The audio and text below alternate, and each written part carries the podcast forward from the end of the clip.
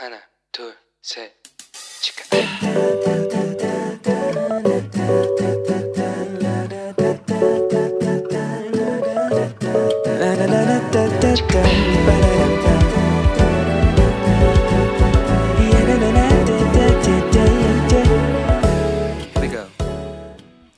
Hello，你这个星期过得好吗？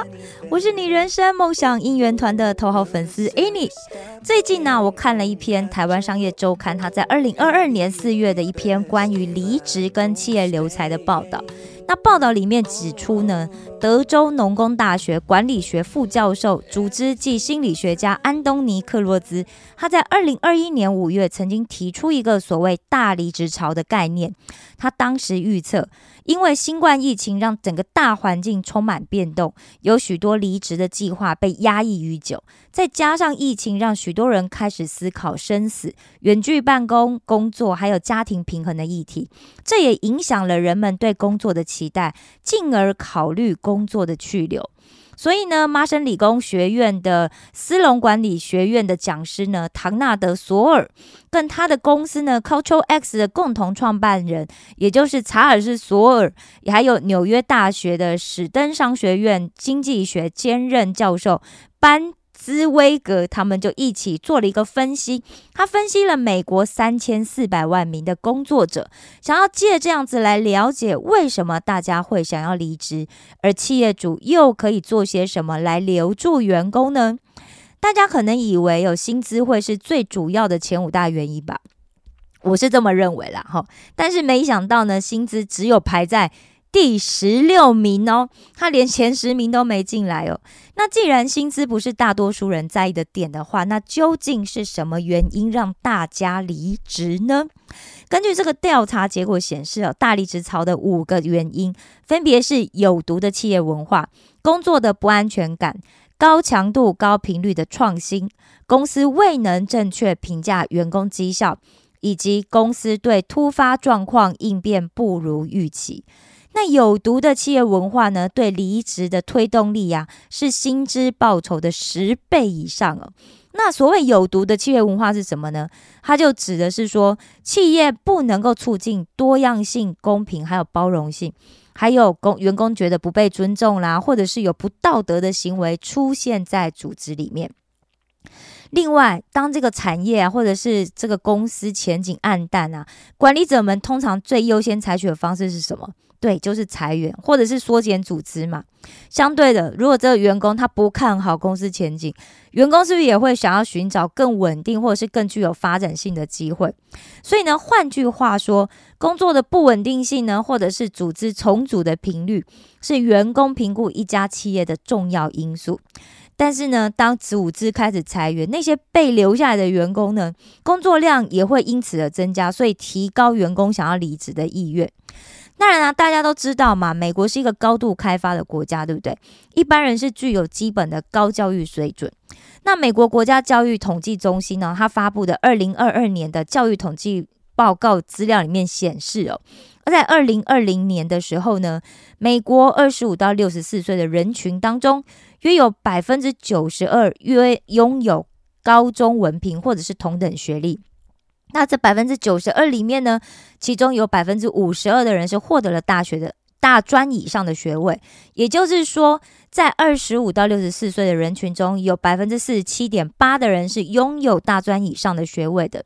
那韩国呢？韩国什么状况？二零二零年，韩国成人，也就是我们刚刚讲到二十五到六十四岁，他的高等教育进修率进修率。是百分之五十点七耶，哇，高于 OECD 的平均水准。特别是在这个青年层哦，是二十五到三十四岁里面，他的高等教育进修率更是高达在六十九点八，是 OECD 国家中排行第一名的哇！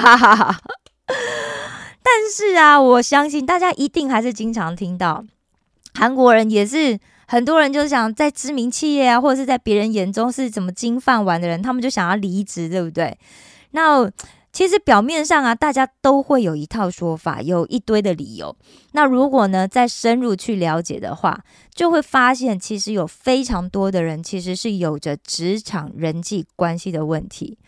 那像我在这学期啊，其实在学校里面又认识了很多韩国的新朋友嘛。那也因为这样，因为每次上新的课，你就会认识一群新的朋友哈。所以其实我觉得很有趣哦。所以每次上课的时候，然后我就可以跟这些同学一起学习啦，然后一起讨论一下这个刚刚教授讲的内容啊。平常也可以向这些前辈们请教这些哦，我在这个课上面不懂的地方，也可以知道说哦，其他人他们是怎么学习的。我也会观察到哦，这一些人呢。跟我的学习方法有什么不同？那其实这些都会让我觉得我会更加期待去学校的时间哦。那我有一位韩国同学，他就跟我分享说，他每次想到就是来学校可以跟我啊，还有很多其他同学见面，他就觉得很开心。我们就建立了一个良好的关系，并且形成了一个好的磁力圈。那人哦，是因为人才开始对这个环境产生一个更深的情感哦，也因为彼此，我我们才会有一个。就是美好的回忆，是因为我们在当中，我们一个有一个很好的互动嘛，对不对？好，所以呢，我们刚刚讲到企业也是这样子哦。很多人在这样子一个不愉快的企业，或者是呃所谓不愉快的企业，就是说在这样子一个人际关系不好的一个状态里面呢，其实你是很难待得下去。你会觉得每一天我一分一秒待那种都非常痛苦。所以呢，上个礼拜我们谈到了耶稣是用服饰来领导门徒的故事，对不对？那有几个回家作业啊？不知道大家有没有仔细认真的去思考？其实我想，大家跟我一样，平常都非常忙，对不对？又要做广播，又要读书，然后大家可能又要工作，然后又有家庭要照顾，哈，可能都没有额外的时间抽出时间来做这样的工作。所以呢，我才会每次在节目里面都很积极的邀请大家，你就尽可能、尽可能的呢，在听节目的时候，你来完成，好，完成这一个工作就好了。因为这样子，你就可以了却一桩心事嘛，对不对？好，那现在呢，我们一起来讨论一下我们上个礼拜的这些回家功课。我们来看一下这些反思问题哦。好，第一呢，耶稣如何呈现他深深了解他所教导的人？其实耶稣他就是跟他们朝夕相处，你知道吗？一起吃饭啊，一起睡觉啊，每天都一起作息。那耶稣才有可能从日常生活里面去观察到门徒们的言行举止。所以呢，他不是从表面去看他，而是深入的去了解每一个人他的家庭，譬如说他的家庭背景啊，说还有他所养成的这些根深蒂固的思想跟价值观是什么啊？所以呢，每一次当门徒心里有疑问，或者是他们在行动上面表现出来的时候，耶稣总是可以很清楚的指出每一个人心里面的那些问题，并且呢，为他们做最适当的解答。我觉得这个非常重要哈。那第二呢，就是耶稣为会背叛他的人洗脚。你觉得耶稣要我们从中间学到什么呢？哇！耶稣连背叛他的人，他都可以为他洗脚。诶，最近呢，有一个朋友就跟我讲，他因为生长在一个很小的村落，那他的妈妈因为生了他之后，身体状况就不允许再怀孕，所以他从小的时候就被父母跟家族的这个亲戚一直嫌弃呀、批评啊，那也认为说啊，家中他们家之所以只只有他这一个小孩，都是他的错，所以呢，他非常痛恨他的家人，他恨到他跟我讲形容，他就。痛苦到几乎想要死的那种感觉，哇，那被伤的有多重，对不对？那你去想想哦，耶稣也是，耶稣他明明知道再过不久，所有的门徒都即将要逃跑，要离开他。这些三年来朝夕相处的人呢，那不仅仅是因为犹太出卖他，犹大出卖他，耶稣会耶稣会遭受到这个极尽的羞辱，还有这个被钉十字架非常可怕的这个酷刑哦。那其余的门徒啊，他们也都会鸟兽四散，甚至啊，连拍胸脯说自己会，甚至会可以跟耶稣一起同死，都不可能不认他的彼得。彼得也逃跑了，但是呢，耶稣仍然细心的为背叛他的所有门徒们洗脚。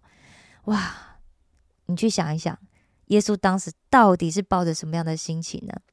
如果是我们的话，那个脚还洗得下去吗？有一个同学就跟我讲，他说：“怎么可能？他如果这样子的话，我没有先臭骂他们一顿就很好了，为什么还要替他们洗脚？做不到，做不到。对我觉得我真的我也很软弱，真是我也做不到。但是耶稣都做到了，也许你就会讲说：“哎呀，安妮啊，那是因为他是耶稣嘛，对不对？他是神啊，他当然可以做到，那他也一定要做到啊，要不然要怎么完成使命呢？”那我想哦，上帝并没有那么详细去交代耶稣说：“哎，你道成肉身之后，你还要最后要记得为门徒洗脚。”我想上帝应该没有这么详细的去讲解这些细节。但耶稣为什么要这么做？如果大家有看过一些古罗马或者是希腊电影的话，大家应该会发现，他们大多是穿凉鞋，对不对？那一般百姓呢，大多是穿那个蒲草鞋嘛。那中东地区其实非常干燥，然后大陆你都知道是很多黄沙啊，对不对？泥土啊，灰尘。所以你进到一个屋子里面的时候啊，这个主人通常会跪着来迎接客人，然后跟客人亲嘴之后呢，再提供水让客人自己洗脚，或者是请就家里面比较有钱的，就是请仆人为客人洗脚。所以原本呢，其实就是就原本是由尊者，也就是说长辈为晚辈洗脚，其实就象征一个爱跟宽恕。但是后来流到流入流入到我们这个民间呢，大家应该知道网网络上你应该可以看到一些什么孝亲洗脚，对不对？就变成是晚辈为长辈洗脚，那象征的是什么呢？感恩跟尊重。那耶稣为门徒洗脚这件事情，到底最重要的象征是什么？对，你说对了，就是谦卑服侍。所以第三题，我们来看为什么耶稣说他需要洗门徒们的脚呢？好，因为它是一个连接性的问题哦。当时哦，在这个巴勒斯坦地带，其实大家知道，那个男人们吃饭，其实他不是坐着吃，你知道吗？他们是斜躺着，然后大家一起呢围躺在这个卧榻上面，小小的卧榻上。然后左手呢是靠在呃身体是靠在左手肘上，所以你是腾空右手来拿吃的哈。然后双脚其实是伸直的。那另外一个人呢会斜躺在你的胸口，所以他们是这样子斜躺的围成一圈哦，这样子吃饭。那你所以因此有些人一定是躺在里面，对不对？通常可能只有最后一个人，你的脚会是在外面的。所以在吃饭的时候呢，他大家都会把鞋子脱掉。因此啊，不洗脚就上卧榻吃饭是一件非常非常不礼貌的事。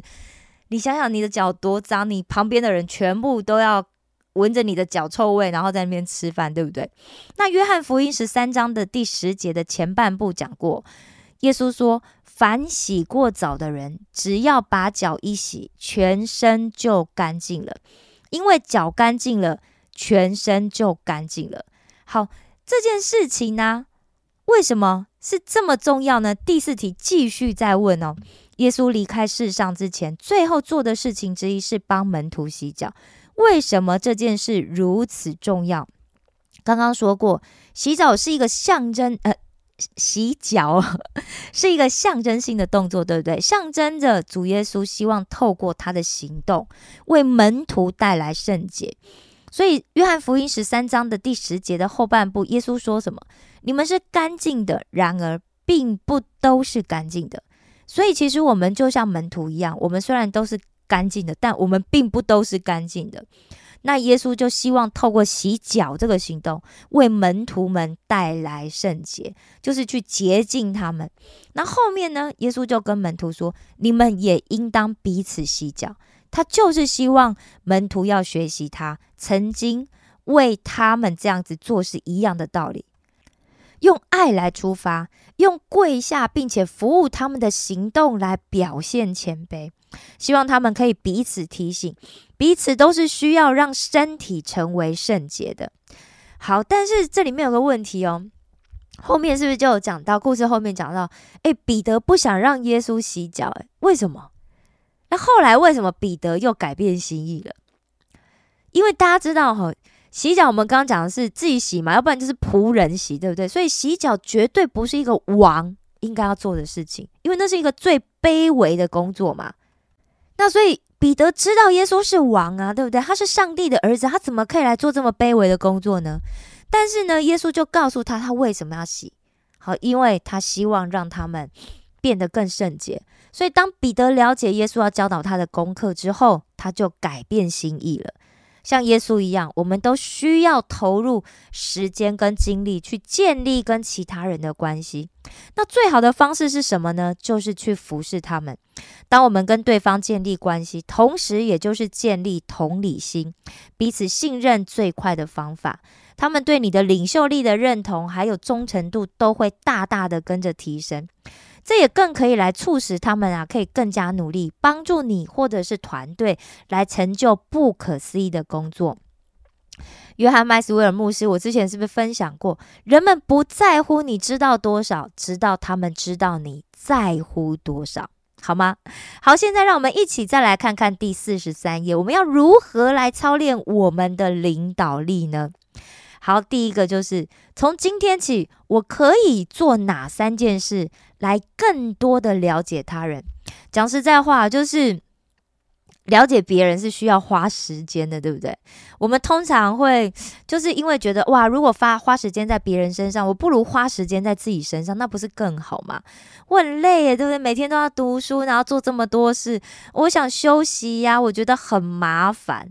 所以，如果我们要去多了解，别人的话，那我们首先要先改变这个想法，想法对不对？要改变这个心态啊！我们如果都把焦点放在自己身上的话，我们就没有办法去发展跟其他人的关系。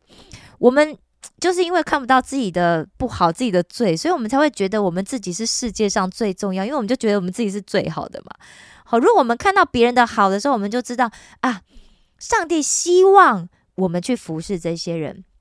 那我今天早上在 Q T 的时候，我就看到这样一段话，他就讲说，心态是一个按钮，那罪呢是透过堕落的心态进入我们的内心，那心态是关乎态度、心思、意念、世界观和价值观的概念，那顺服呢也是出于一种心态，所以我们选择要顺服神，或者是要犯罪，最终就是一场心态上的战争。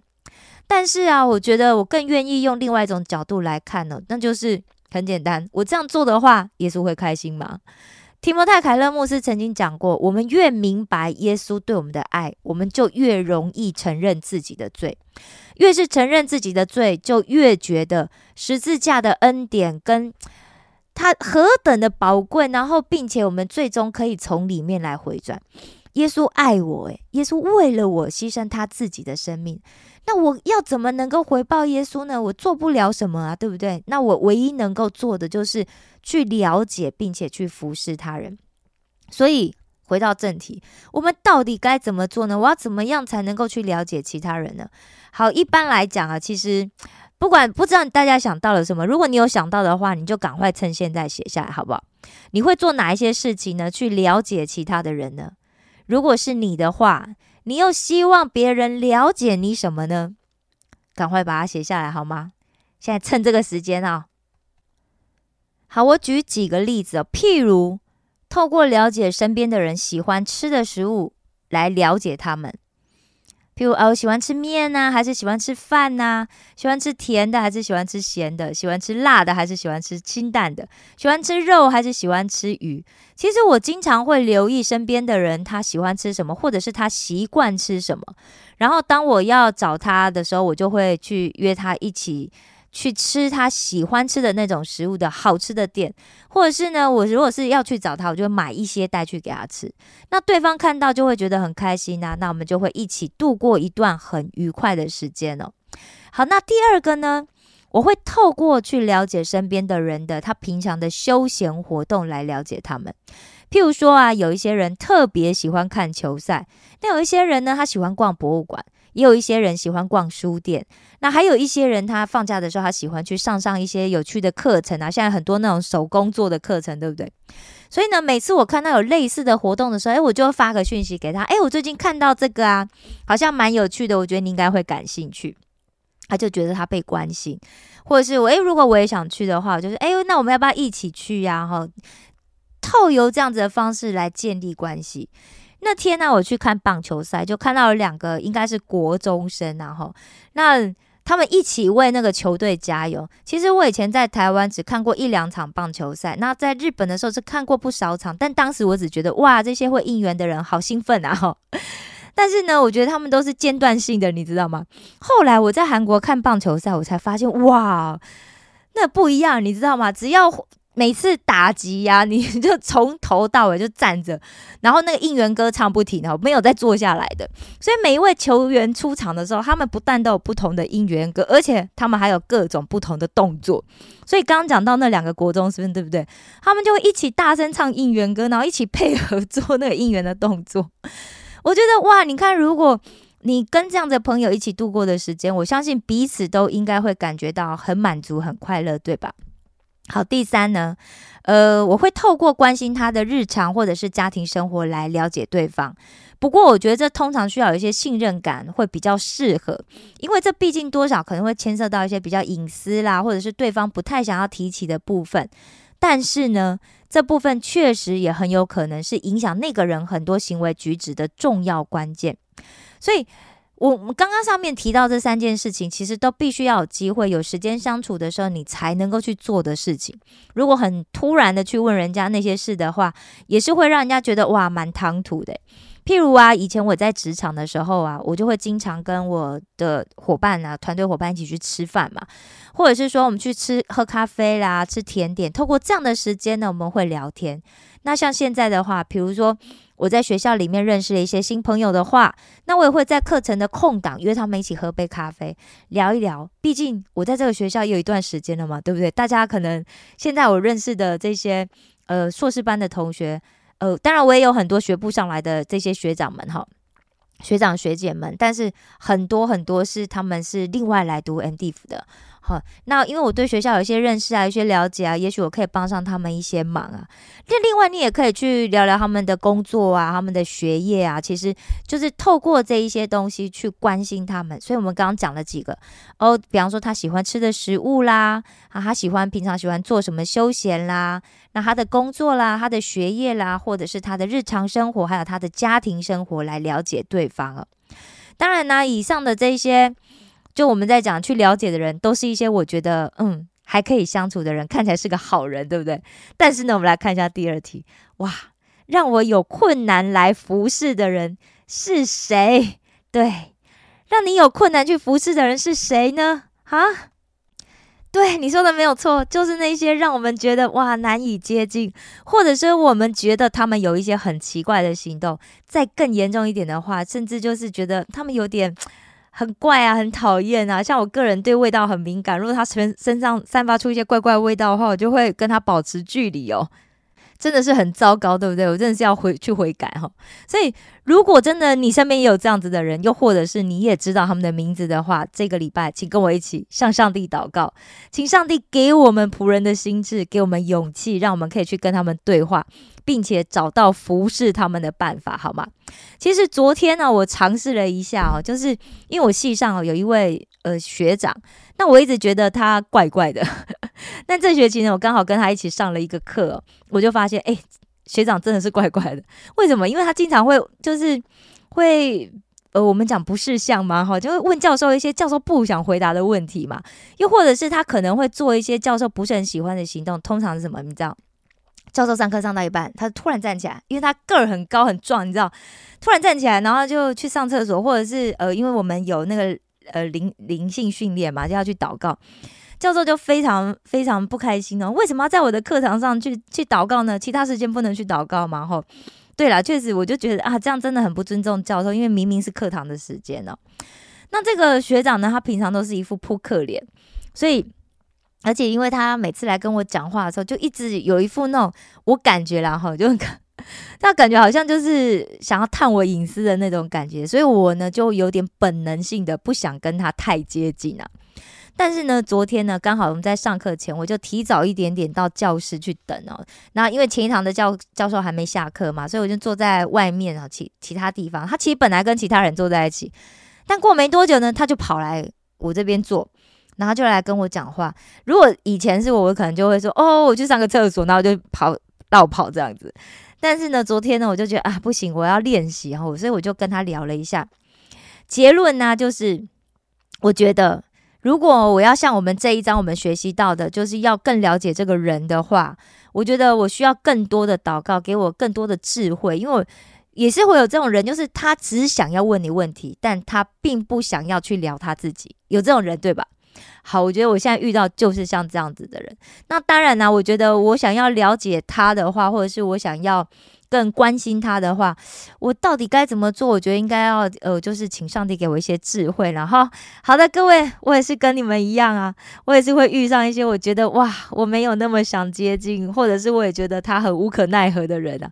甚至呢，有一些可能是话谈一谈，可能就会让我觉得哇，好上火，这小孩怎么这样哈？所以啊，我真的每天在祷告里面，我要跟上帝悔改。我觉得，因为为什么会这样子呢？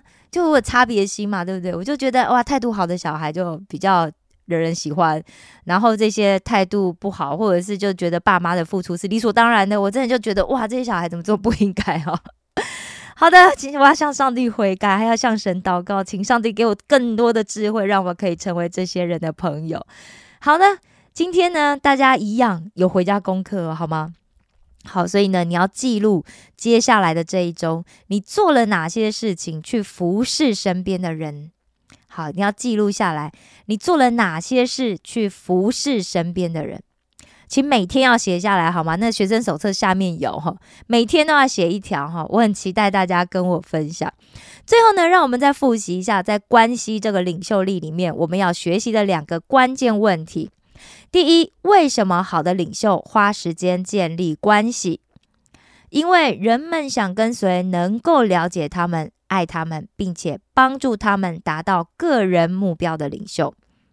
第二，为什么有潜力的领袖们应该服侍别人？当你以投资在他人生命，看着他们成长并成功来服侍时，你将得到无比的喜乐。好。现在呢，让我们一起来听一下这个礼拜要背诵的京句，《箴言》二十七章十七节：“铁磨铁，磨出刃来；朋友相感也是如此。”鼓励大家每天都要大声的念，并且熟记这段经文，好吗？现在呢，请跟我一起大声的讲出来，宣告：当我辨明。并供应我的跟随者们的需要时，我就是一位好领袖。当我辨明并供应我的跟随者们的需要时，我就是一位好领袖。当我辨明并供应我的跟随者们的需要时，我就是一位好领袖。好的，今天的节目就要先到这里了。透过今天的说明，你学到了什么吗？你最喜欢的又是哪一个部分呢？很期待大家可以透过节目的留言栏，好吗？留言栏的目的是要做什么呢？对，留言，好吗？OK，请记得我总是在等待你的回应哦。最后呢，让我们一起来做一个结束的祷告。亲爱的天父上帝，有时我要做的事情占满了我的生命。我必须决定该如何使用时间。我祷告，祈求你帮助，让我可以有智慧的安排时间，讨你喜悦。请帮助我妥善安排每一件事，好让我可以成长为属你的领袖。请帮助我先寻求你的国，也让我信靠你必供应我一切所需。感谢赞美你，这样的祷告是奉我主耶稣基督的名求，阿门。我爱你们，为你们感到骄傲。石头们的青春日记，我们下次见哦。